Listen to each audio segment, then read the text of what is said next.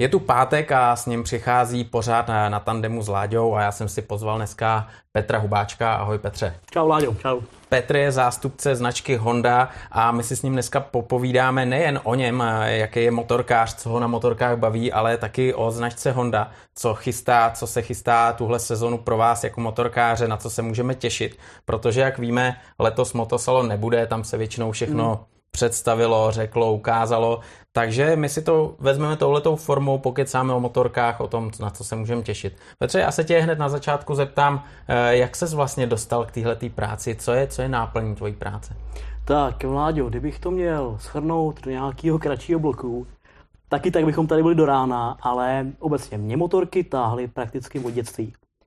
Začalo to asi tím, když mi byly tři roky, tak mě děda svařil tenkrát starý kolo, No a to bylo vlastně komunistické dětství, v té době jsme nikam ven nemohli, zdrojem motorek a obecně nějaký pověry motorkářský bylo hodně omezený, byly tady hodně restrikce.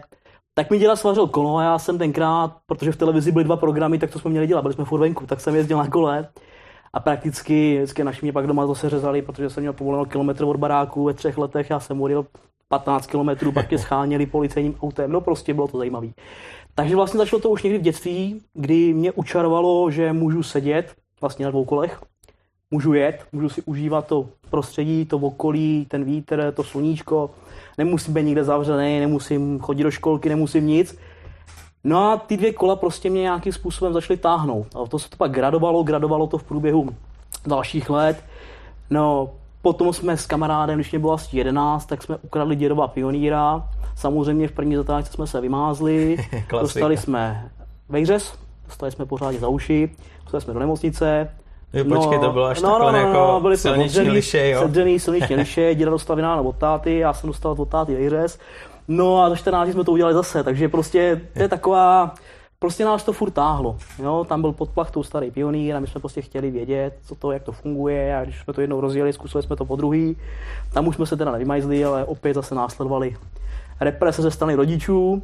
No a takhle to prostě jelo, jelo a asi zlomový okamžik přišel v okamžiku, kdy v 80. letech, někdy v půlce, mě bylo 7, 8, tak tam jsem se poprvé setkal tehdy soused nějakým zázrakem dotáh Kawasaki GPZ. Hezky.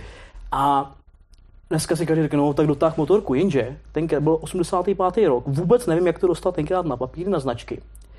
A já jsem se vlastně před tím domem setkal s první japonskou motorkou, v té hry v té době zánovní.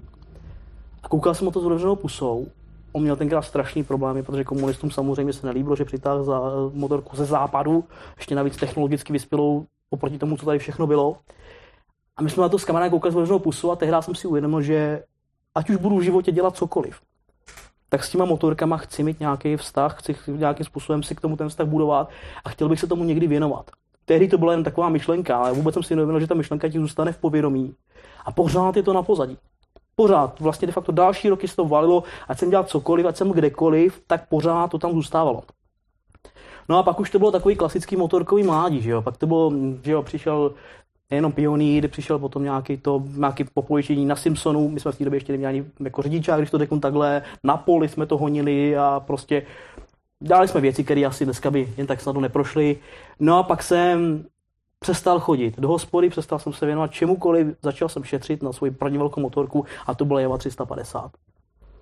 Váhal jsem, jestli si mám koupit verzi 638 nebo 639, protože každý říkal, no to musíš přehodit pár tisícovek optimálně 640, aby tam byl bez kontakt, jinak to budeš na každou chvíli prostě někde štelovat ty předstihy, co se dělo, že jo, cigaretový papírek na pumpě, v dešti jsme štelovali předstih, protože motorka byla rozhádaná. Tenkrát se mi přitáhl od někať skladná, asi za 18,5 tisíc, prostě, hmm. což byl obrovský peníz, já jsem kvůli tomu půl roku net, jo, sehnal jsem si čtyři brigády.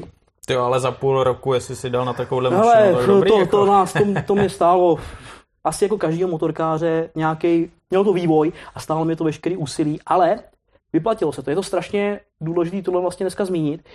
Ty, když dneska je běžný, tá, kluk požádá tátu, táta veme kreditku, koupí motorku, fajn, ta doba to umožňuje, ale mně se tohle to nelíbilo. Mně se líbilo to, že opravdu tam bylo odříkání a zatím někde na konci toho odříkání v tom, v tom tunelu, to je skříčka, ta motorka.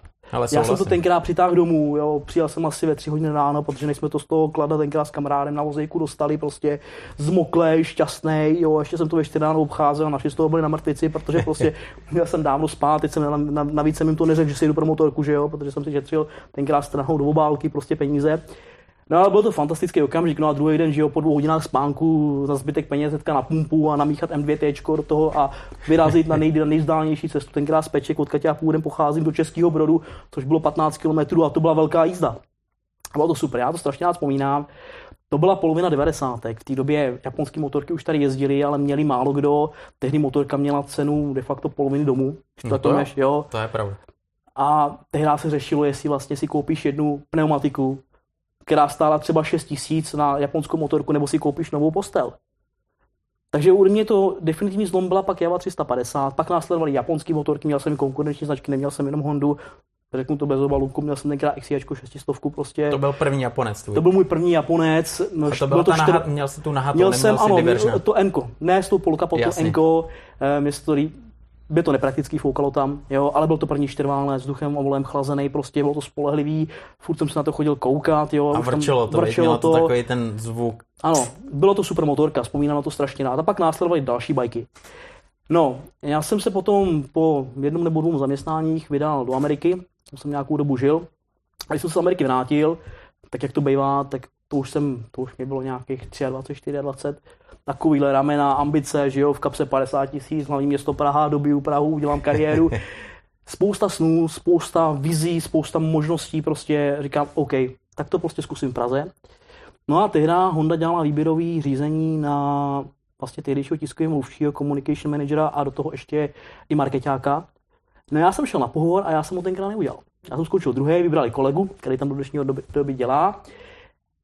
A na dva roky jsem musel do společnosti, která mě těžce nesedla. A jsem šel do společnosti zabývající se konzultingem, financema, byly tam super peníze, byl to hodně škroba, škrobený kravaťácký job.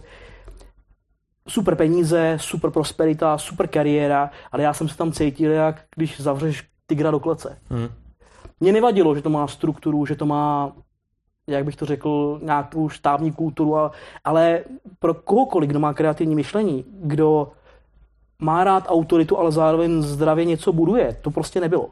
Tam šli lidi po krku, byli tam lidi multijazykově prostě nadaný, byli tam lidi s neskutečně drahýma školama, 1% uspělo, 99% ostrouhalo, prostě všichni se tam proti, na každý, každý se na každý usmíval, každý proti každému bojoval. Jo. Hmm, ta upřímnost prostě, tam byla super, prostě já jsem po dvou letech, a to byl se zajímavý okamžik, vyšel tenkrát ze zasedačky, já jsem se tam pohádal s jedním, bych tam měl říkal to slovo, s pitoncem, Jo, takový manažer, který prostě byl právě opak povahy, co mám, to jsem já, prostě já spíš tekní, detektivní, mám rád, rád ráznost, takovou tu údernost, on byl takový ten utáplej, jako, nesmí nic podělat, jo.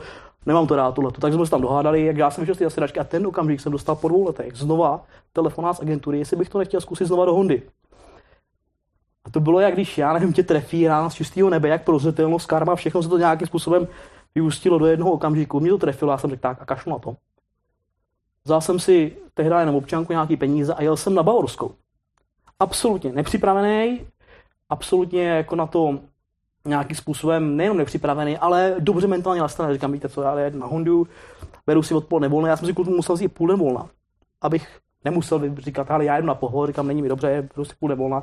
Jel jsem tam, v domění, že to bude nějaký rychlou interview, no a pak jsem si říkal, no tak zkusím to, maximálně mi zavolají, že mě neberou. Co jsem tenkrát nevěděl, že to bylo méně velký výběrový řízení a že tam nabírali, nebo respektive hledali z velký množství kandidátů vhodného člověka. A já jsem kdysi v agentuře řekl jednu jedinou větu, kterou bych dneska neřekl, přestože jsem po 15 letech v branži už jako něco o tom vím. Já jsem tenkrát napsal ty agentury, že o motorkách vím první a poslední a že to, co nevím, zjistím a umím zjistit, kde. A jim se ta věta líbila, na základě toho mě tam vzali. Což byla arrogantní věc, dneska bych to neřekl, protože čím více že v motorkách pohybuje, tím víc zjistí, že je takhle malý, musí mít zdravou pokoru, hodně věcí neumí.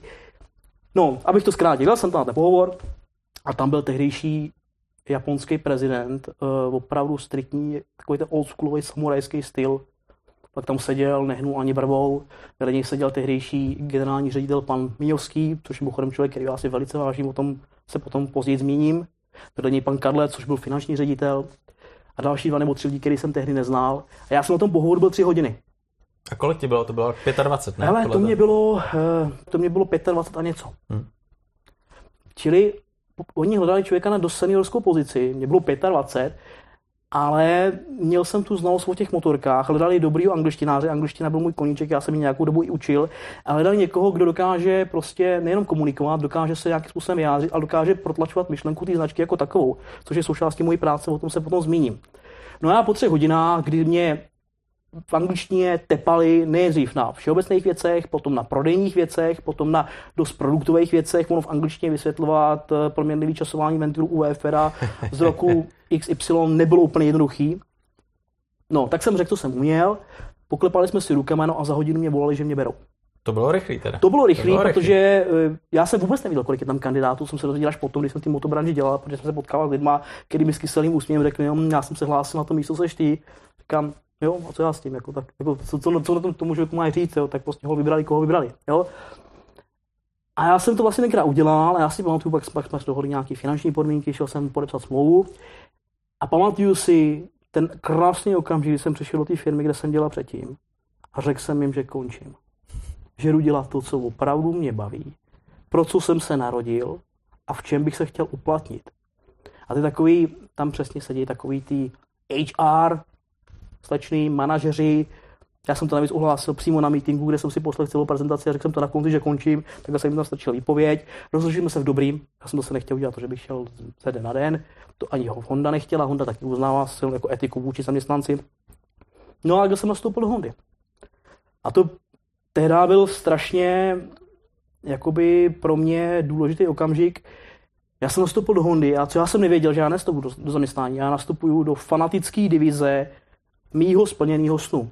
A když se člověk, který má fanatický smýšlení, dostane mezi lidi, kteří bojují pro věc a práce se stane koníčkem, tak se stane něco, co to je jako když prakticky do té práce si chodíš odpočinout a domů se chodíš naštvat. Jo? no. Prostě já jsem se furt neustále, furt motorky, motorky, motorky.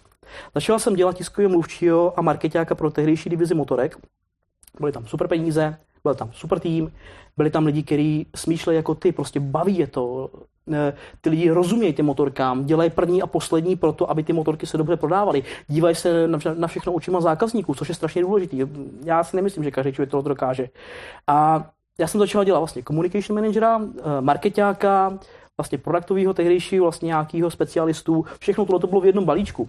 Dneska už tohle to nedělám, dneska dělám tiskový mluvčího, communication managera a do toho dělám i divizi automobilů, to znamená kompletně tu značku jako takovou, ale motorky mi zůstaly. Mimochodem to byla i jedna podmínka, kterou když jsem se potom nějakým způsobem hejbnul dál, co jsem vlastně chtěl, říkám, motorky prostě chci dělat dál.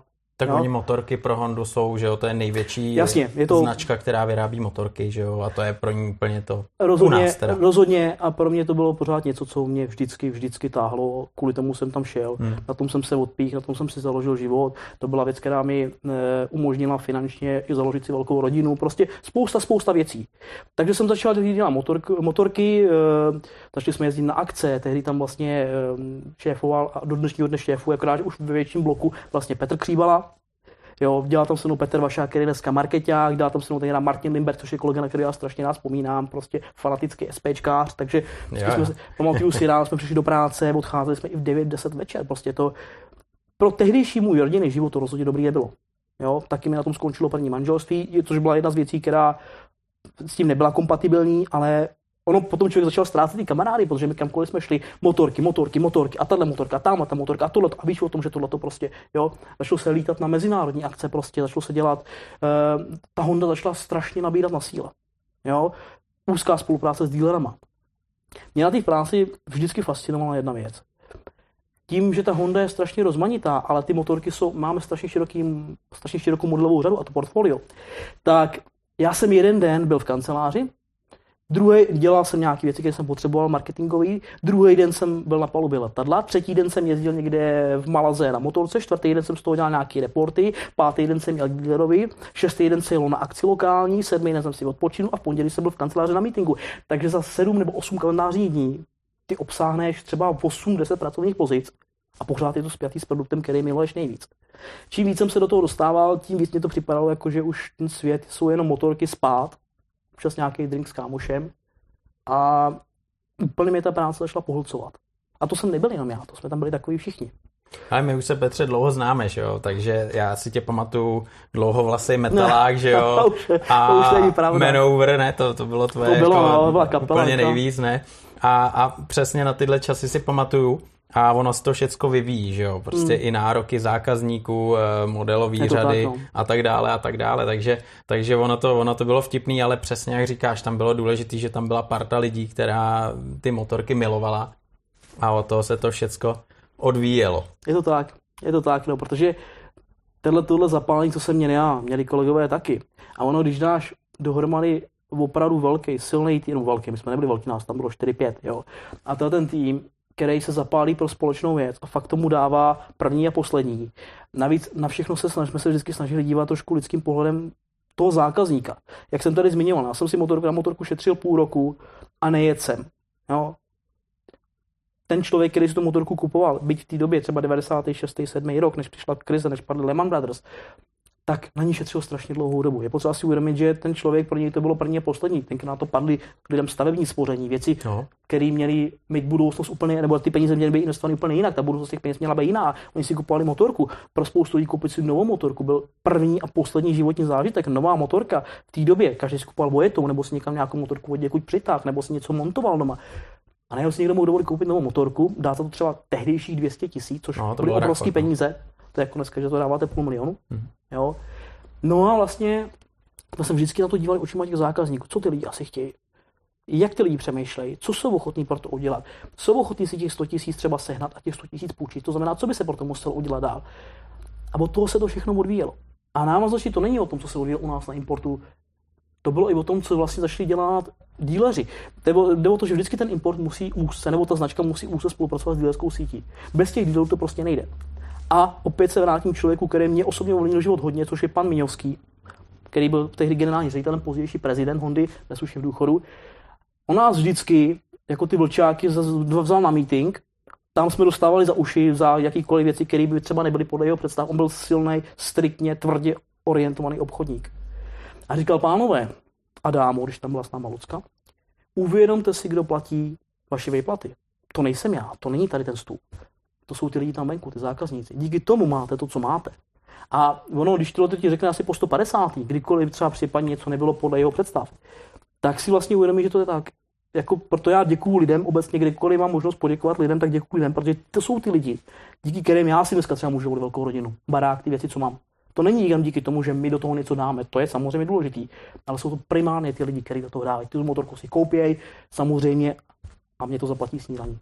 Petře, mě by stejně strašně zajímalo, která motorka, který model byl pro Hondu nebo je pro Hondu tím nejdůležitějším a hlavně v tom období, kdy byly ty 2006-2007 mm. takovým tím modelem, který každý chtěl, který opravdu ty lidi, pro který vlastně to mm. sem dovážíte, nejvíc zajímal. Ale těch motorek bylo víc, ale když já jsem třeba nastoupil, tak vlastně na, na přelomu toho roku 2005-6 přicházel tehdy nový Fireblade, hmm. jo, a v litrovém provedení tenkrát, že byly 9, 5, 6 a tyhle ty. Takže z pohledu image to byl Fireblade, ale nutno podotknout, v, to, v té době končí éra supersportu, superbajků. Lidi pochopili, a díky, díky restrikcím, protože v roce 2006 že jo, začal bodový systém, začaly tyhle ty prostě problémy. Lidi pochopili, že s těmi motorkami už na silnici prostě si nevystačí. Nebo respektive, oni si s nimi vystačí, ale až možná natolik, že ten potenciál nevyužijou, ne každý měl na to, aby jezdil na okruh.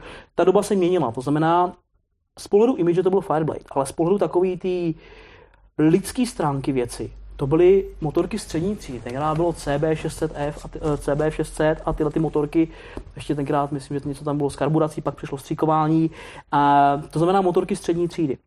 CBF, která nastoupilo CBF 1000, která byla hodně doceněná motorka, to motor z Fireblade, trošku usměrnili, dali ho do rámu, byla to motorka na dlouhý cestování, byla pohodlná. Lidi začali přemýšlet víc hlavou, částečně srdcem a zároveň i peněženkou. Uvědomili si, že i na 600 můžu 200 km absolvovat v obě celou Evropu, nepotřebují k tomu hyper, hyperlitrový motorky a Bůh ví co ještě. Eh, hodně tenkrát se ještě doznívala éra Varader. Tím, že my jsme tenkrát měli nástupce, nebyla Afrika, lidi potom pořád volali, víš, jak dlouho trval vývoj, zařízlo se Varadel, zkoušel to suplovat nějakým způsobem Krostůra, Krostrána, to šlo někam trošku jinam, Afrika nebyla, ty lidi na to Varadel dopustit, furt tam psali, kde je Afrika, kde bude nový Varadero, kdy, to, kdy snížíte gramáž, nebo respektive kila z toho, protože to Varadero bylo těžký, že jo. Ale takže i tyhle ty motorky, mm, začíná už jsem začíná vnímat i éru skútru. Lidi pochopili, že ten skútr do města, byť ještě v té době poměrně drahý, začíná mít nějakou, nějakým způsobem smysl, můžeš s tím zaparkovat, kde potřebuješ, pod sedlo si dáš nákup a tak dál. Takže začíná tato doba a pomalu na ústupu jsou super sporty. Ještě v té době doznívá CBR 600RR, teda nějaký 164 kg suchý váhy, což bylo úplně fantastický. Teda Kenan Sufoglu, že jo, vyhrál titul, takže ještě ta šestistovka se držela. Ale já bych řekl, že po tom roce 2010 ty supersporty úplně, si tvůr umřeli, ale lidi už, to, lidi už ty hyperaktivní, uh, ty hypermotorky prostě už nějakým způsobem nepotřebovali. Ale jako s tím se dá souhlasit, s tím se dá hmm. souhlasit, mm. protože přesně jak to tady říkáš, já třeba když se vrátím k, tomu, k tomuhle období, tak když se řekla Honda, tak jsem si určitě vzpomněl přesně Farblade, Transalp a Hornet. Jo. jo. A, a pak ještě byli kluci, kteří jako hrozně měli rádi Shadow. Jo. Tak, mm-hmm. tak eh, třeba ten Transalp, že jo, to bylo tak, to byla taková nenápadná motorka, ale podle mě neskutečně univerzální a, a měla opravdu už dokázala jako nějakou takovou skupinu lidí spojit a že jo, hmm. byly akce a kluby. A... No obecně ty endura, ty lidi začali chápat, že tu motorku potřebujeme na cestování, ale že je prostě baví z té silnice aspoň na chvilku uhnout.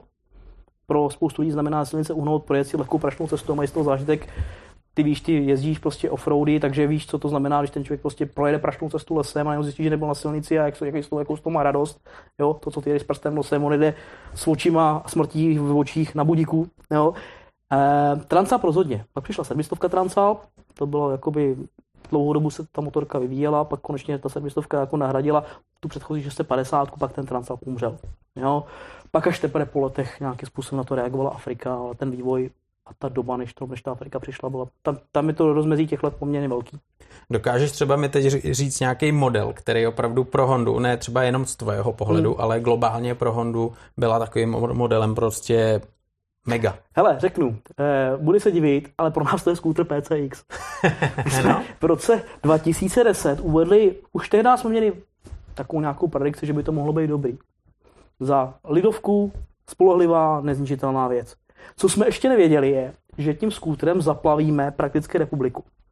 To se prodávalo, hm, cituju i jednoho dílera, že mu stáli frontu před showroomem, aby měli, jestli nemá PCX, nebudu říkat, kdo to byl, ale tyhle ty příběhy tady byly.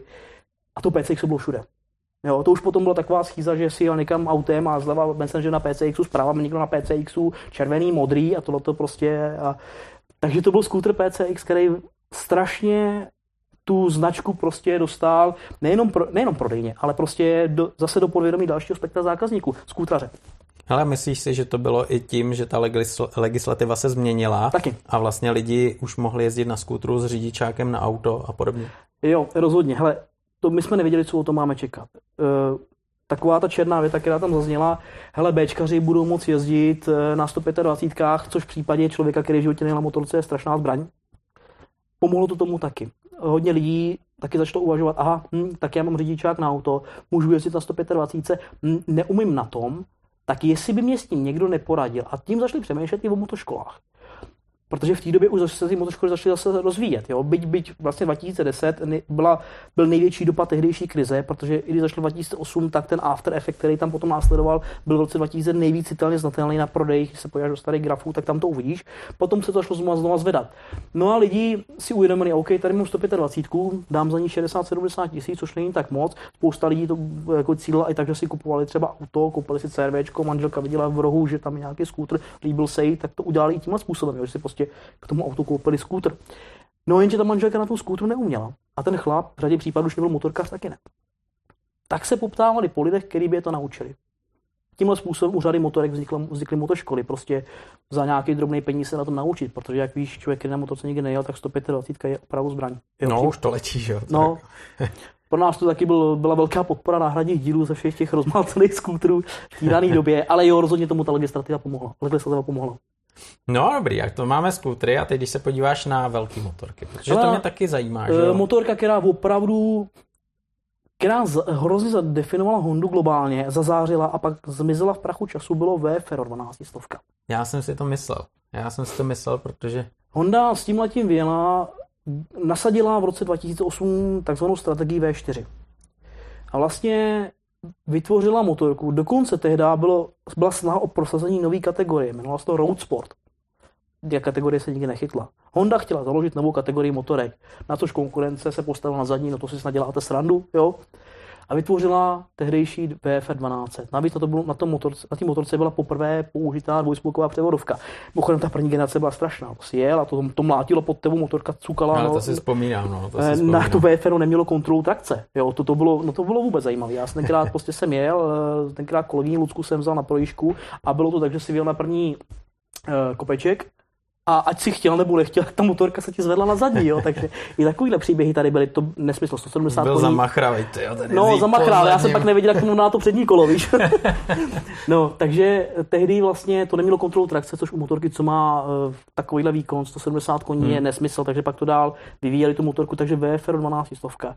Já na ní mám strašnou spoustu vzpomínek, protože jsem s tím, já nevím, jedno odpoledne jsem se rozhodl, že druhý den pojedu do Chorvatska, tak jsem ráno vstal ve 4 a na 8, za 8 hodinový zátah jsem byl na tom, na ostrově Krk.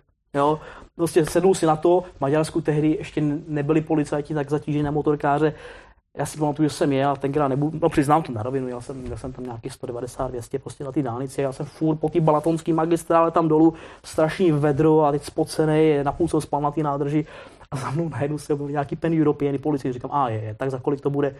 A oni mě jenom dojeli, zamávali a pak já jsem samozřejmě šel na brzdy a oni mě předjeli a byl klid. Nechtěli závodit. Ne, to závod, já jsem se bál, že mě odstaví na parkovišti a stáhl mě o poslední kaťata, protože to tenkrát to bylo, to bylo no, ani nevím, za kolik by to bylo. Jenže ono to bylo vzácný občas, jako takový, No. že, že se potkali většinou ty kluci na motorkách u policie, jsou taky srdcaři, že Je jo. to tak, a no. Takže oni mě zamávali a good, good a prostě to nechali mě bejt.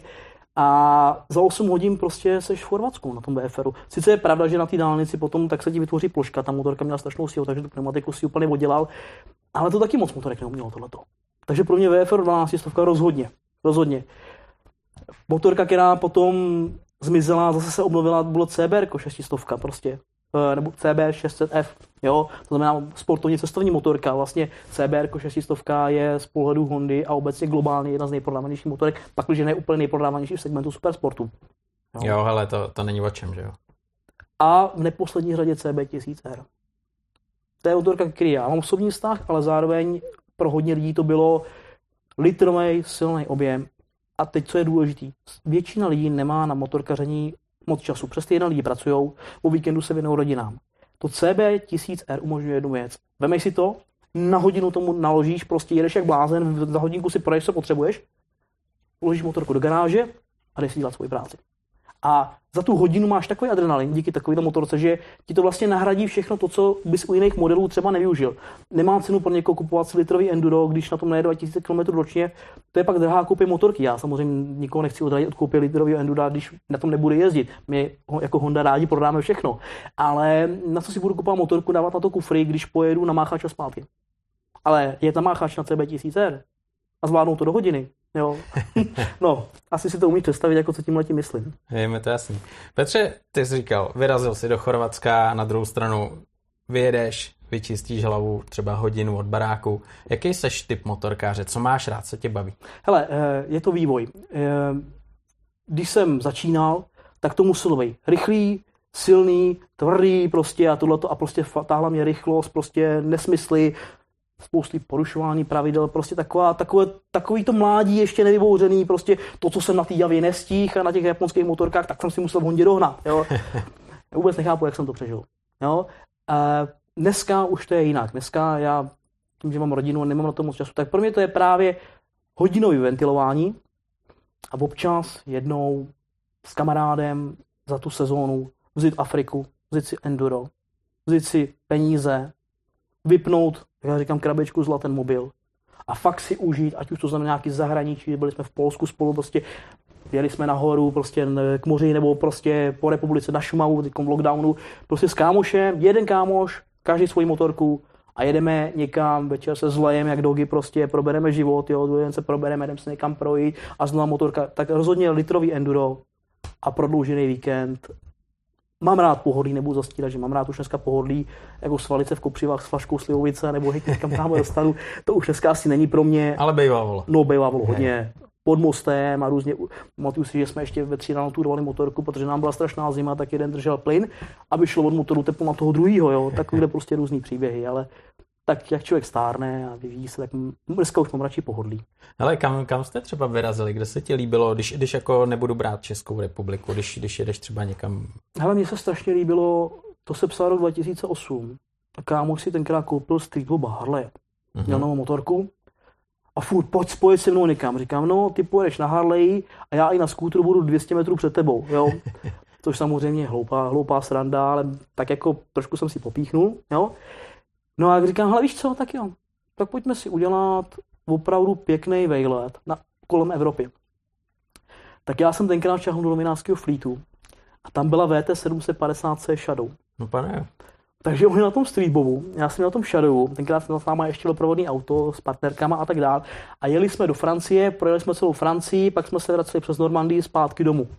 A tu, my tu Normandii na těch čoprech jsme dali na jeden zátah do Prahy. Jo. Takže já jsem pak postavil motorku takhle, bez stojanů, tam byla rovná plocha z těch dálnic. Jo.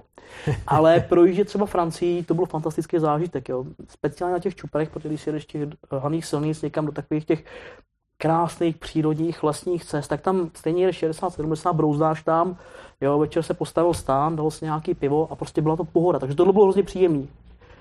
No a pak, co je nezapomenutelné, jsou ty naše motorkové prestripy do různých destinací, s různýma lidma, v různých extrémech. Já nejvíc vzpomínám, už jsem to zmiňoval asi milionkrát, je jedno krásné odpoledne jsme vyjížděli z Monte Carla, kde bylo 25 stupňů, tehdy se testoval nový Transalp 700. A to bylo fantastické. My jsme vyjeli, bylo 25 stupňů. Než jsme dojeli na Col de la Bonne, což bylo vlastně souřadnice, který tehdy Transalp měl na předním, jako přední kapotě což byla nejvýše postavená nespevněná vozovka v Evropě, to znamená v horách, ve francouzských Alpách. A my jsme tam dojeli a tam bylo minus 10 a sněžilo. Pěkně. Takže jsme z toho celou dobu jeli, vlastně jsme jeli na ledu. Tenkrát jsme se každý modlili, aby jsme to neposlali, to jednička byla málo, dvojka byla moc, jo, prostě takže to byl jeden z takových těch extrémních, extrémních tripů. A tenkrát tam byl ještě Franta Gorčica, bývalý eh, vlastně šéf redaktor Supermota a Miro Tamáši a ty takový, takový naštěstí houževnatý novináři, kteří řekli, jo, v pohodě, večer si dáme flašku a jsme v pohodě. Jo. Takže to dobře dopadlo, ale tehdy i to Honda trošku přestřela, to, to stačilo takhle a já bych tam dneska nebyl a byl by to tenkrát brutální průšvih. Ale, ale jako pak je na co vzpomínat, protože to Rozhodně. jsou peckové akce, tohle zážitky a, a já si myslím, že jako trošku je potřeba vystoupit z toho komfortu a, a no rozhodně. tohle zažít. Tohle bylo fakt super, ještě taky, já si pamatuju, když jsme vyjížděli, bylo teplo, pak zašlo strašně pršet, to bylo, bylo kolem 5 stupňů nad nulou, jenže když si jel nahoru a tam bylo nějakých minus 10, tak jsme zjistili, že ty buny na nás zmrzly.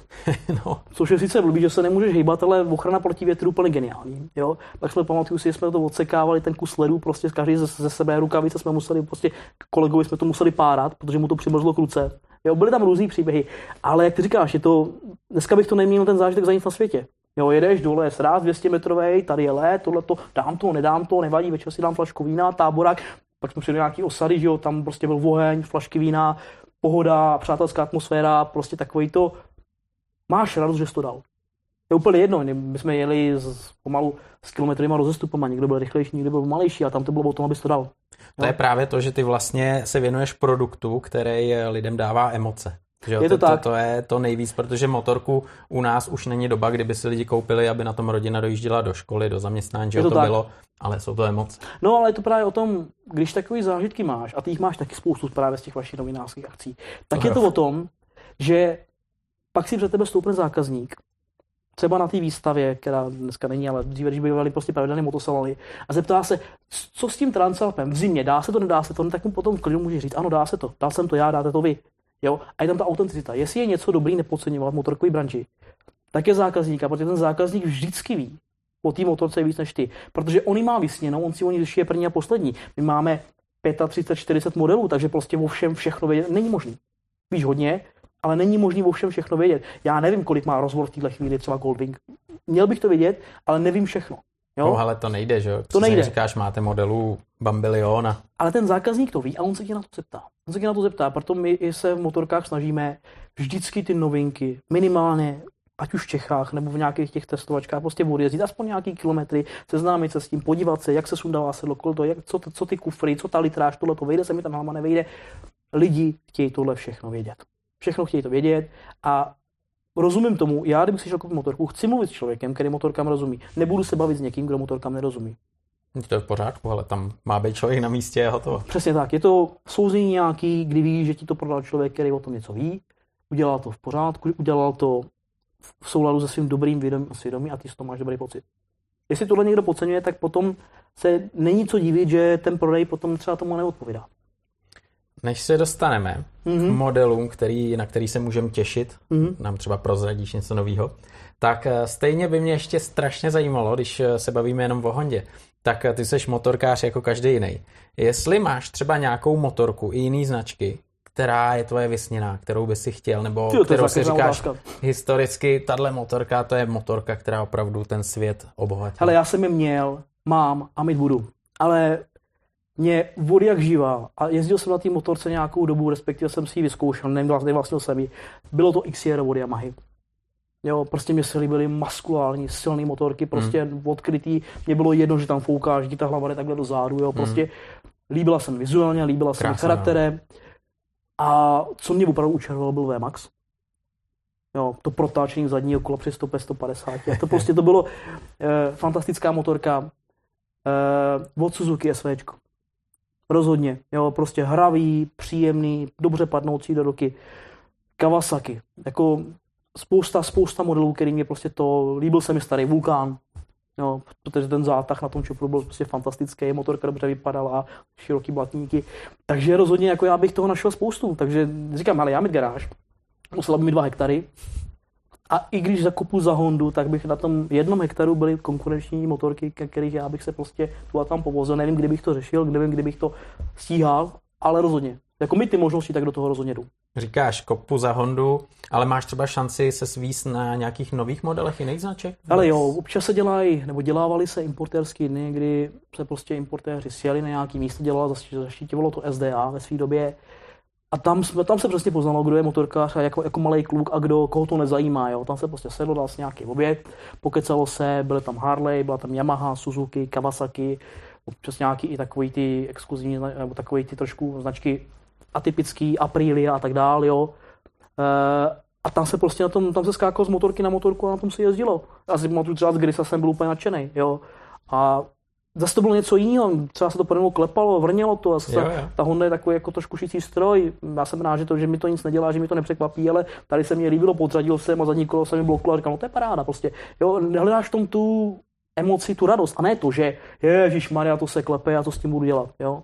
Přesně tak. No hele, a byl okamžik třeba, když si přijížděl potom domů z téhle akce a říkal, jsem si, říkal si, ty Vrďo, hele, ty, ty mají mašinu, ta je dobrá a ta nám jako udělá pořádný vrázky na čele. Ale to, já si tyhle myšlenky radši nepřipouštím, protože rozhodně vůči konkurenci hluboký respekt. Nebudu hodnotit to, jaký lidé tam pracují a jak to dělají, to je věc toho daného zastoupení. Ale co týče produktu, japonská prostě obecně ta čtyřka, když takhle vezmeš, tak všichni děláme dobré motorky. Jsou lepší, jsou horší, ale technologicky jsou vyspělí, kvalitní. Pak je to o tom, jak to ti lidé dokážou prodat, jak se chovají díleři k zákazníkům a tak dále. Ale rozhodně ty motorky jsou na velmi vysoké úrovni, srovnatelný úrovni. Já říkám, Honda je možná o kus ale to je tím, že jsem marketér. A rozhodně těch motorek je spousta, který mě, jsem si říkal, a tak tohle je fakt dobrý, nebo tohle to prostě, ale jako nechtěl bych jmenovat, protože to byl čistě můj subjektivní pocit. A zase třeba někdo jiný by to mohl vnímat úplně jinak. Jo. Rozhodně, na, čem, na všem, čem jsem se svést od konkurence a projel jsem to fakt hodně, na všem jsem našel něco, co mě zaujalo a co jsem si řekl, tak tohle třeba my nemáme. Tohle by se mi třeba líbilo. Hele, co by si spřál, abyste měli? Vy máte opravdu širokou modelovou řadu. Hmm. Jsou tam pěkné motorky, jak pro Hele, sportovně zaměřený, enduráky, klasiku. Co bych já si opravdu přál, abychom měli, abychom měli enduro střední kategorie. Něco mezi Afrikou a CBčkem 500 Xkem. Ale, Ale zdali to budeme mít, ani kdybych měl namučit, ani to říct nemůžu. To já zavolám za Jocha, tady sedí a asi tě natáhnem na skřipec, Hele, protože mě by to zajímalo. je, rozhodně bychom potřebovali enduro střední kategorie. My máme třeba ty, ten segment toho středu, to znamená ty NCčka, ty pětistovky a tak dále pokrytej. Ale Představ si sám sebe, CBčko 500 X je fantastický endurko, jo, super dojede s tím na ryby, jsou lidi, kteří s tím objedou svět. Ale pro nějaký dlouhý cestování ve dvou je to málo. Afrika rozhodně není motorka pro každýho, jo, je super, je do Mongolská zpátky, ale já si představu motorku, s kterou pojedu do Alp a zpátky a nemám potřebu vůbec země kouli za rozumný peníz. Endura obecně, to je trend dnešní doby, lidi, no, lidi prostě už mají plnou, plný zuby těla těch betonových kvádrů bloků, chtějí za město, chtějí někam do toho, i když neumějí v offroadu, tak chtějí občas vyjet mimo tu, na tu silnici, chtějí prostě si to užít. A myslím si, že třeba motorka tohoto toho názu by tomu dávala smysl i z pohledu jako ovladatelnosti. Ale já na motorkách jezdím a na Africe tu a tam v některých, v některých prostě situacích mám problém, protože tam už je ten okamžik, kdy se to láme, co umíš jako motorkář versus co se musíš naučit v motoškole, jako je ta vaše. Jo, tam už ti to musí někdo ukázat, protože přes ten limit nepůjdeš. Když půjdeš, zvládneš, buď to se naučíš blbý návyk, a nebo uděláš chybu a válíš se. U těch středních menších kubatur, já nevím, 750, 800, max 900, by mi to dávalo smysl. To by bylo hezký, ale přesně to jsme se tady bavili, než si přišel a říkali jsme si, jaký máme vlastně dneska možnosti, co je možné koupit a říkali jsme si, tyjo, hele, Honda přesně mezi CB500X a Afrikou Twin, že jo, i tou standardní 11 stovkou něco mezi a, a to by byla velká paráda a ještě kdyby to mělo 21 vpředu, 18 vzadu, nějaký vyšší zdvihy. No a bylo to za rozumný peníze. Právě, právě. Co tak znamená rozumný peníze? Ale rozumný, Honda nikdy nepojede, nepůjde cestou nějakých jakoby lemně se prezentujících motorek. Ta značka si drží kvalitu, má k tomu adekvátní podporu a to všechno něco stojí. Cena, diskutování cen se zákazníkem je vždycky senzitivní věc, protože pro každého, každý chce všech, co nejvíc muziky za co nejméně peněz, tomu rozumím. Ty peníze si nikdo netiskneme. Ale Honda vždycky bude trošku dražší.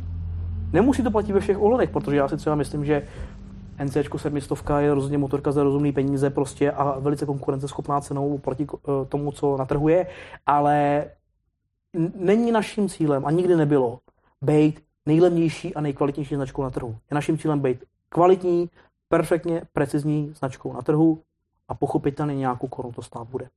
Jo? Máš značky, které prostě jsou za neskutečně velké peníze, jsou třeba malí, můžou si to dovolit. Tohle není filozofie Hondy. Jo? Jsou lidi, kteří ty peníze mají, neřeší to. Jo? Ale když už teda ten člověk se ptá, za co teda já připlácím u Hondy, tak je to za kvalitu, taky za to, že když tu motorku koupí, tak se potom o tu motorku a o něj někdo postará.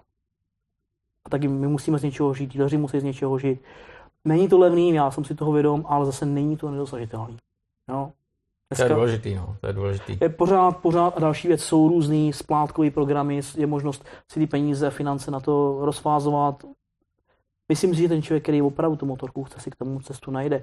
A bohužel pro někoho to může být mnoha letá trnitá cesta, spousta obětí, ale jak říkám, to k tomu prostě patří. No ale prošel jsi to ty, prošel jsem si to já ano. a právě potom máš k té motorce úplně jiný vztah, než když ti táta postaví tady před barák a pojď jo. se podívat, máš novou motorku a budeš motorkářem, že? No, ono je to vlastně problém dneska v dnešní době v tom, ty a já jsme z nějaké školy, jsme podobně starí, takže máme jako nějaký zažitý světy a nějaký návyky a nějaký sny a cíle a vize.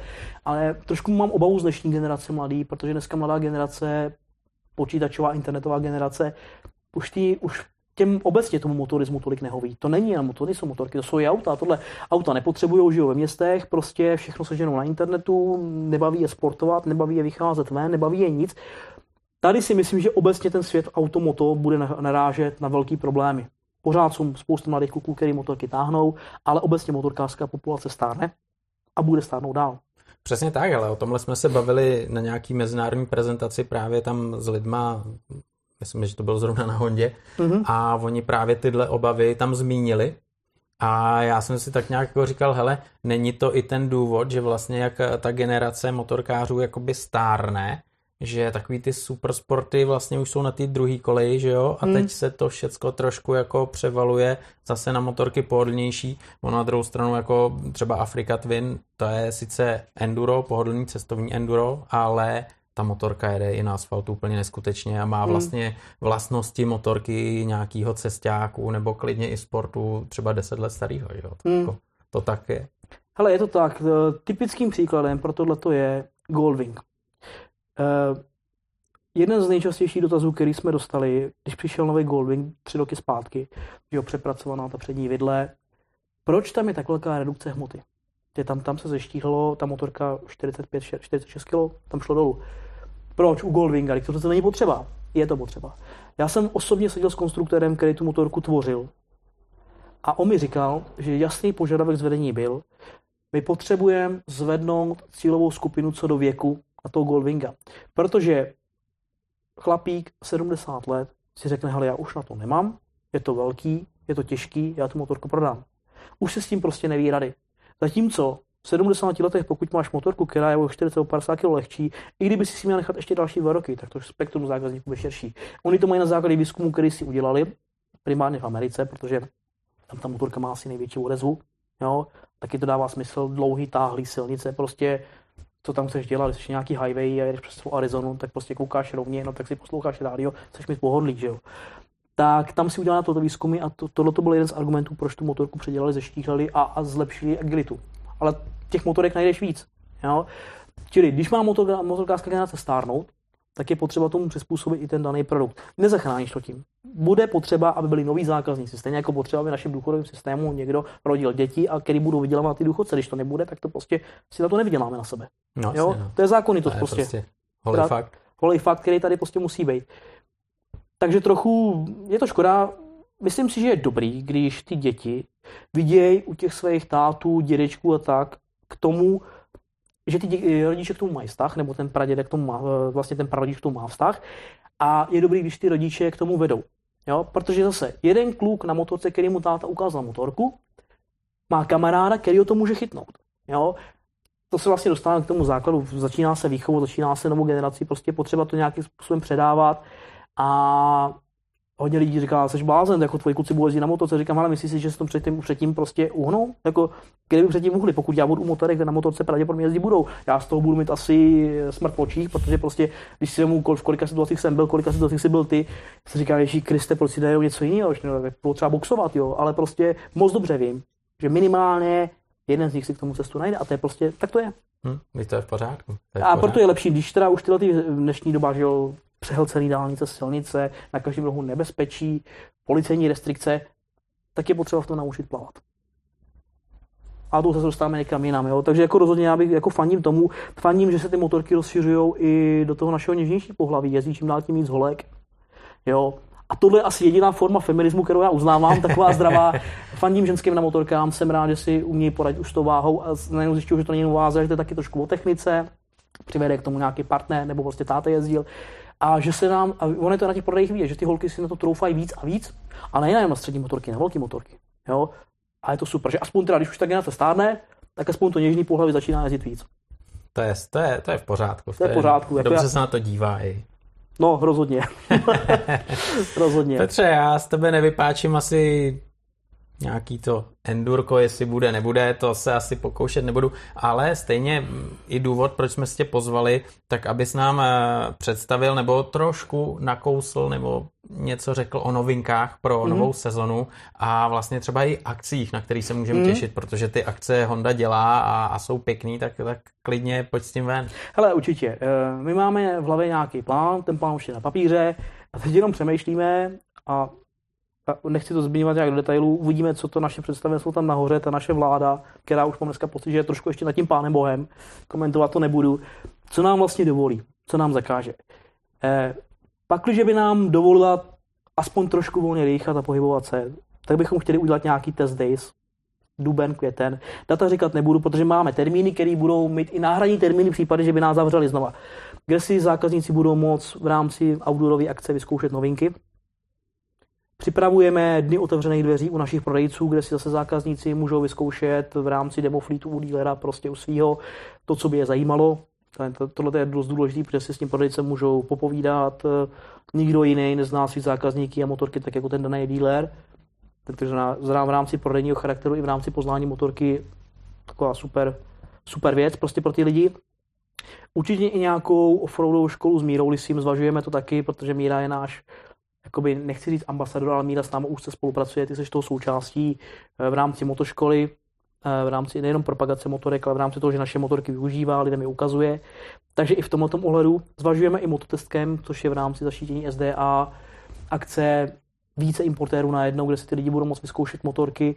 No a v neposlední řadě zase Honda Fest, někdy pravděpodobně v srpnu, pak když to bude možno uspořádat, kde ti lidé si můžou vyzkoušet ty motorky v rámci kompletně našeho fleetu, který tam máme a užít si tuhle tu velice oblíbenou akci, kde my vlastně zjišťujeme, že už jsme na hraně s kapacitou, ty lidi se tam přihlásí během jednoho týdne a už pak musíme některý i odmítat, což je škoda, ale tak je nás hrstka, děláme to bez agentury, tak prostě těch 200 lidí, který manažuje 4-5 lidí, bych řekl. To děláte sami, jo, Honda Fest. Ale Honda Fest zatím, uh, za poslední ty ročníky dělali jsme to sami.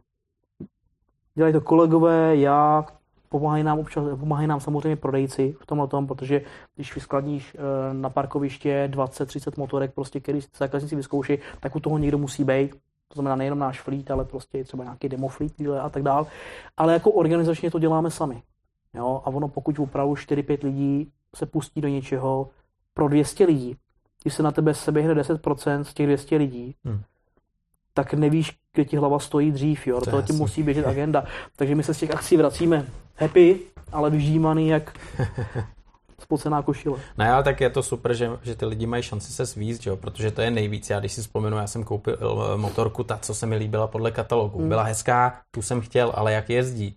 Jestli mi bude ergonomie sedět podobně, hmm. to jsem nevěděl, že jo, a dneska je to super, že přijdeš k dealerovi nebo na takovouhle akci, hmm. vyzkoušíš si a řekneš si, jo, tahle motorka mě překvapila, tu chci, anebo naopak, jo, byla vysněná, ale... Ale víš, co je na tom o tom dobrý? Eh, ten lidský přístup k těm lidem, protože jsme se třeba ptali těch lidí, eh, co chcete, co nechcete, dříve jsme na to posílali nějaký dotazníky, dneska už se ptáme napřímo, nebo se oni ptají nás. Oni oceňují jednu věc. Import pro ně udělá takovouhle věc, import a díleři, to znamená, obecně pro ně je to Honda. Oni, jim je jedno, jestli já dělám PR manažera, ten dělá sales manažera, to, pro ně jsme Honda. Jo? A oni přijdou a začnou se s náma normálně na lidský bázi bavit. Upozorňuji, přijde člověk, který navenek vypadá nenápadně, ale je to třeba bohatý podnikatel, který si může dovolit další pět motorek. Je to zákazník, který má osmýho Goldwinga třeba. Jo? Třeba. Nebo je to obyčejný člověk, který má CBF. Je to úplně jedno ale přijde a začne se toho bavit. Proč třeba Honda neudělá tu automotorku a tím to třeba vysvětluješ, baví se s nima, co třeba, co si myslíte o této motorce, ty se s ním o tom bavíš a oni vlastně vědí, že ta nejužší jakoby nějaká informace z Hondy se dostává k ním na základě lidského pokecu, ať někde u piva, nebo prostě venku na terase, nebo prostě u té dané motorky. A jim se líbí, že nejsou do ničeho tlačený a že mají tam pocit, jako že jsou součástí té Hondy jako takový. A oni to, prostě to je to, co tu akci do určitý míry strašně táhne. Není to o tom, že řekneš nějaký slečně tam z agentury, vemte si leaflet. No ten člověk pak má pocit, že je úplně odstřižený od reality, odjezdí si tu akci, řeknem, hm, tam to bylo takový sterilní, tam já už nepojedu. A je to o tom, že my zase my vnímáme od těch lidí, co chtějí, co se jim líbí, co se jim jo, nelíbí. Jo, je důležitá, že jo, to je. A je to o tom, a zase, my, import, díleři, lidi, jeden velký balík motorkářů, malých dětí do určitě mít nadšených pro věc. Všichni se pak rozjedeme do různých částí světa, jsme happy a, a ti lidi zase sdílejí to na sociálních sítích, baví se o tom a zákazníka neubavneš. Ty, zákaz, ty lidi prostě pokud byli spokojení, rádi to řeknou. Pokud byli nespokojení, rozmažou tě někde po internetu a neuděláš s tím nic. Petře, teď jsme se bavili o těch akcích, ty jsou prostě, to je jasná věc, mm-hmm. pohodička, musí být pohoda, protože lidi to vnímají a úplně jinak si užijou i to ježdění a potom večer pokecání mm-hmm. s lidma ale mě stejně zajímají eh, ty novinky, co se na nás, eh, na co se můžeme těšit do další sezony. Ale my jsme toho letos, nebo respektive minulý rok, na tento rok představili, teď jsem to počítal, 23 novinek. Jo, beru-li nový a inovovaný modely. Jo. Inovovaný model není nový model, ale je tam nějaký prvek, který prostě eh, tu motorku zase obohacuje oproti předchozí generaci. A když to vemu, tak u nás to Forza 750. U nás je to CB1000R Black Edition. U nás je to XADV. Na tyhle motorky, hlavně na to XADV na Forzu se dává už jako je tam konektivita, to znamená spárování s mobilem. Na to lidi mají různě rozpolplný názory. My starší škola motorkářů říkáme, máš držet řídítka, koukat před sebe a ne si hrát s počítačem. A na druhou stranu ty lidi to čím dál tím víc chtějí. Vidíme to v autech, vidíme to všude. Lidi prostě chtějí mít smartphone, satelitní bůh jak nějaký navigace prostě a dostat se kam potřebují, do toho telefonovat. Jsou lidi, kteří za pochodu musí vyřizovat obchodní schůzky, takže si ten člověk na té Forze přes eh, smartphone může aktivovat headsety a může být na obchodním jednání. Ty možnosti jsou prostě neuvěřitelné. To je dnešní svět. E, takže třeba potom, když to řeknu třeba i Forza 350, a tak dále, tak dále. My těch jako motorek máme fakt hodně inovaný CB500X. Všechno tohleto my se budeme snažit představit té veřejnosti prostřednictvím těch akcí, prostřednictvím vás, novinářů, to znamená dát to do fleetu, vy nám to napište nějakou recenzi, řekneme si prostřednictvím sociálních sítí, které jsou pro nás tím tím důležitější. Jo? Já vždycky takovou vizi si představím toho nešťastného člověka, jak sedí v bance, chvíli po tom, co mu šéf dostal, dal nějakou čočku, ale on tam má to malý okýnko a na tom internetu kouká na motorkáři CZ nebo na Hondu CZ nebo na Hondu na Facebook, co aktuálně se prezentuje jakoby za novinky a má ten svůj svět. Eh, ten člověk je skrze ten online svět součástí jakoby té naší motorkářské reality. Každý si najde tu svoji cestu. Takže rozhodně do těch sociálních sítí šlápnout a ty novinky představovat i touhle formou, když ten už nás furt zavírá a nemáme možnost to vyzkoušet naživo. Ale taková všetečná otázka, protože my se neustále eh, setkáváme s tím v komentářích, ale vy když napíšete něco špatného o motorce, tak oni vám už jí nepůjčejí tu motorku a nebudete mít na čem jezdit a podobně a podobně. Eh, jak to vnímáš tohle jako ty, spolupráce s novinářema a to půjčování motorky? Jak je důležitý, aby se o motorkách psalo, aby novináři se na tom svezli a napsali svůj názor, který má hlavu a patu a není jenom třeba pozitivní? Hele, uh, za 15 let branži, co jsem, jsem nikdy nezvedl telefon, abych člověku vynadal za to, že prezentuje názor, který má hlavu a patu. Naopak, ať ta recenze je objektivní. Pokud ten člověk napíše nesmysl, nebo je tam faktická chyba, dá se na to normální zdravou lidskou formou upozornit, má být nějaká zpětná vazba i těm novinářům. Ale důležitý je, vem si motorku, vyzkoušej si, zapomeň na naše nějaký kamarádské vztahy, udělej to tak, jak ty to vnímáš a cítíš, buď profesionál, řekni, co se ti líbí, řekni, co se ti nelíbí a dej to ven. To ti lidi uvěří. Když ta motorka bude mít sami superlativa, tak to nemusíš testovat ty, to můžu testovat já, napsat ti článek a poslat ho. To je o ničem. To je o ničem.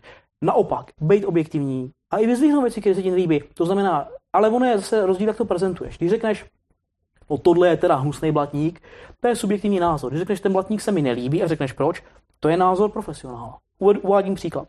Takže rozhodně za prvé, kdo kdy válčil s tiskem, byl hlupák a nikdy tu válku nevyhrál poškodí si všechny dlouhodobě vybudované vztahy. Strašně dlouhou dobu trvá, než vybuduješ nějaký vztah s někým. Já v Public Relations jsem budoval vztahy s vámi s novinářem a teď třeba i v autech eh, dva a půl až tři roky. Jako, než, než poznáš, kdo jaký je, než poznáš, jakoby, mm, jak ten člověk se prezentuje, co prezentuje, na co si dát pozor. Takže rozhodně neválčit. Dát tu motorku, nechat toho člověka objektivně pracovat, slušně mu taky za to poděkovat. Já jsem velice rád, že prostě mě jenom napíše test. Poděkuju mu za to, jsem rád, že to prostě udělal. Je v tom budoucnost, rozhodně se má půjčovat motorka lidem. Optimálně, čím dřív je představená, tím líp, tím líp proto dnešní online svět nám jako nabízí neskutečné možnosti, krátké, rychle videa, rychle videa, ochutnávky a tak dál. Pak ten reálný test. Takže za nás, za Hondu, my se budeme snažit ty motorky tlačit co nejvíc to půjde, prostě mezi vás, novináře, pak se nabízí taky různá forma ve spolupráci s influencerama a tak dál, a tak dál. Prostě budeme reagovat na tu situaci, která je. Novinařina je věc jedna, influencerská cesta je věc druhá. Ale to zase nechci zmiňovat, protože máme nějaký plány a záměry, který to, to know-how zase na druhou stranu nebudu vyzrazovat v našem rozhovoru. Ale jako zažil jsem v branži případy od konkurence, kdy novináři byli v křížku ve válkách s takovým člověkem nebo s takovými lidmi. Nikdy to nedopadlo dobře vždycky zůstává, že člověk musí být profesionál. Mít profesionální vztah s dílerem, mít profesionální vztah se zákazníkem, ale zároveň tam může být nějaký kamarádský podtext, zdravý, a to samý s tiskem. A když zůstaneš profesionál a ty lidi ty profesionálitu budou vracet, tak zůstaneš na profi stránce věci a můžeš s každým spolupracovat, vycházet. Byť máme nejrůznější eh, druhy osobností a nejrůznější přístupy k věcem, já taky nemusím sedět každému, nesedím spoustě lidem. To je normální. A je mi to jedno. Je mi to jedno. Dělám si to po svým prostě, dělám si to po svým, dělat to budu, ale chci zůstat profesionál vůči lidem, kterých si vážím a nemusím s tím souhlasit. Jasně. Petře, ještě další, jako zase teď otočím, tak eh, jedna věc je názor novinářů, Hmm. A teď ještě asi důležitější názory potom eh, těch zákazníků nebo lidí, co na tom jezdí. A mě by zajímalo, jestli třeba názory tady lidí, kteří eh, jezdí na Hondách, dávají zpětnou vazbu vám, jakoby dovozci, importérovi, jestli se dostanou do fabriky nebo do toho vývojového střediska, kdy třeba tlumočíte nějaký eh, postřehy a nějakou kritiku a i nějaký vlastně nápady, co by lidi chtěli a co by bylo dobrý zlepšit a továrna z toho čerpat. Hele, eh, já nevím, jestli přímo jde realizovat přes nás v tom omezeném množství lidí, co jsme tam my. Ale rozhodně díleři i my vnímáme nějakou zpětnou vazbu od těch lidí, kteří na tom jezdí, na těch motorkách nebo kteří si něco přejí. A Honda si na tohle dělá v rámci Research and Development, což je speciální odnož Hondy, vlastní výzkumy.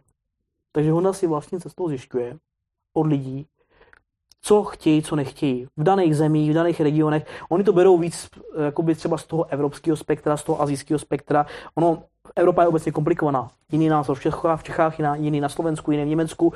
Tady je takových mix a názorů, národností a tak dále, že reflektovat tohle všechno prostě pro nás není možný. Ale je pravda, že třeba a mezi, na těch mezinárodních testovačkách, co jsme, já některé ty názory tu a tam prezentuju, jako by těm vývojářům, protože se třeba bavím o té předchozí generaci, například, já nevím, proč má ta motorka takhle malou nádrž, teď má třeba větší nádrž, z Afrika, Adventure Sport, který měl větší nádrž, jo, třeba půl litru navíc. To všechno vzniklo na základě nějakého feedbacku nebo zpětný vazby ze strany zákazníků. Jo, ten nádrž by nikdo nezvětšil, kdyby, bylo, kdyby to nebylo potřeba. Proč by to dělali? I ten vývoj nádrže stojí strašný peníze. Aby to splňovalo to, co splňovat má. On je to nádrž, musí to mít nějaký těžiště, musí to mít nějak uchycený, nemůže, nesmí to vadit na nohy. Mm, jo, tam ten charakter motorky se mění, mění se aerodynamika motorky. Takže jo, do určitý míry jo, ale jako není možný, aby mě nebo koukoliv z kolegů zahrnulo tisíc lidí názorama a já je každý týden zpracoval a posílal do Japonska. já si spíš mi dřív nebo později zablokovali mail, abych to někam posílal. Ale do určité míry to jde na té centrální bázi toho research and developmentu, který ta Honda jakoby vede. Takže to se týká i modelů, o co je zájem, mm-hmm. že jo, ta značka, ta fabrika se dělá nějaký svoje eh, průzkumy trhu, ano, že jo, ano, na to ano. reaguje. A třeba teď, jak se bavíme pořád o nějakém tom cestovním enduru, máme tady Afriku Twin, že jo, která mm. je mhm. dneska s 11 stovkým motorem. Mm-hmm. Lidi volají, že by chtěli něco menšího, případně fabrika na to bude reagovat. Takže tohle všecko, tohle všechno určitě existuje. Tohle existuje, ale těžký, práce s lidmi je těžká lidi vždycky budou chtít něco dalšího. Na Africe jsme to viděli. Proč jste udělali o tisíc kubíků to, proč takhle rychle vyvíjíte motorku, teď mám starou motorku, už máte novou. Eh, nezavděčíš se těm lidem. Když ji nevyvíjíš, špatně. Když ji vyvíjíš, špatně. Když ji uděláš, špatně. Pak to, nebo takhle, on to není špatně. Je to dobře, ale mělo by tam být to a to. A ten zase říká, já bych tam tohle nechtěl, to a to. Proč tam dáváte konektivitu, proč tam nedáváte? Eh, to je, vždycky bude nějaký spektrum zákazníků, který je nespokojený. Ale ono, ono taky ovlivňuje spoustu věcí, to, co vy byste chtěli udělat, nebo fabrika by chtěla ano. udělat a co může udělat a co může udělat pro daný trh, vys Euro 5 a podobně. Že? To jsou klacky pod nohy jako blázen. Rozhodně. Euro 5, emise, homologace. Eh, je to o tom, jako kdybychom vyvíjeli tenhle ten stůl. Ono pro toho zákazníka, ale to je jenom pár nějakých, prostě, když to řeknu, no, trocha dřeva, nevím, nějaký lakování, to nemůže. Musí to stát, stojí to strašný peníze. Někdo musí přijít, musí to splňovat nějaký rozměry, musí to splňovat materiál, který splňuje zase nějaké podmínky, musí to být prodatelný, musí to být za dobrou cenu, musí se nad tím někdo zamyslet. A jenom než ten stůl v reálu nabíde nějakou koncepční podobu, tak seš v tom za 100 milionů korun. Nebo klidně eur, dolarů. Lidi, lidi tohle nevidí. Lidi, a když to stačí takhle přepracovat. Nestačí, protože ti potom přijde nějaký předpis, nějaká, to, kde ti někdo řekne, tohle není bezpečný. A musí to být bezpečný. U Hondy musí být všechno přesně, precizně zpracovaný. A to není u Hondy, u jakýkoliv motorky. Taky to musí být bezpečný z pohledu, jak říkám, já jsem jako příklad nádrž, ale spousta lidí, proč to nemá větší plexy? Říkám, tak si tam nalepte větší plexy a uvidíte při 200 km rychlosti na dálnici, jestli aerodynamika je stejná jako tohle stávající. Ne každý se nad tím chce přemýšlet, ne každý si chce lámat ten mozeček a přemýšlet, co zatím je. Na druhou stranu, ano, spousta těch požadavků je opodstatněných. Já sám říkám, proč to neudělali takhle neměl bych to říkat, dělám to, nebo si říkám, ale tohle je nějaký divný, ale tak se snažím na to podívat zase z té druhé stránky věci. Ale pro mnoho lidí je mnohem jednodušší nadávat, ale nejdřív se by se měli zamyslet, proč to tak třeba je. Ale nadávat je vždycky jednoduchý. To je jasný, to je no, Ale jako zase vážíme si toho, že ty lidi nad tím přemýšlejí, protože už, eh, že ty lidi to zajímá, protože zase to znamená, že ty lidi se do toho angažují, do nějakého eh, přemýšlení o té motorce a je vidět, že je to baví. Takže vždycky nějaký úhel pohledu z jedné nebo z druhé strany, jak se na to můžeš podívat. Jasný. Petře, já ti moc krát díky za povídání, že jsme se dozvěděli jednak o tobě něco, kdo zastupuje značku Honda, že jo, tak eh, lidi si udělají obrázek. No, taky o plánech Hondy, o tom, na co se můžeme těšit a budu držet palce, ať ta sezona vyjde podle představ, ať ty akce všechny proběhnou a ať eh, všichni vlastně zákazníci, naši čtenáři se můžou svíst na motorce, vyzkoušet si to, co chtějí a a mhm. podle toho se rozhodnou. Tak Já moc děkuji, Vláďo, a zároveň bych chtěl ještě využít posledních 20 sekund. Já bych za Hondu obecně chtěl poděkovat všem, nejenom lidem branži, ale vám, zákazníkům a lidem, kteří nás vlastně nejenom podporujete, kteří si kupujete ty naše stroje, ale taky nám fandíte a obecně jste něčím, proč já a další kolegové jsme v kanceláři, takže ještě jednou díky. Petře, díky moc, ať se daří.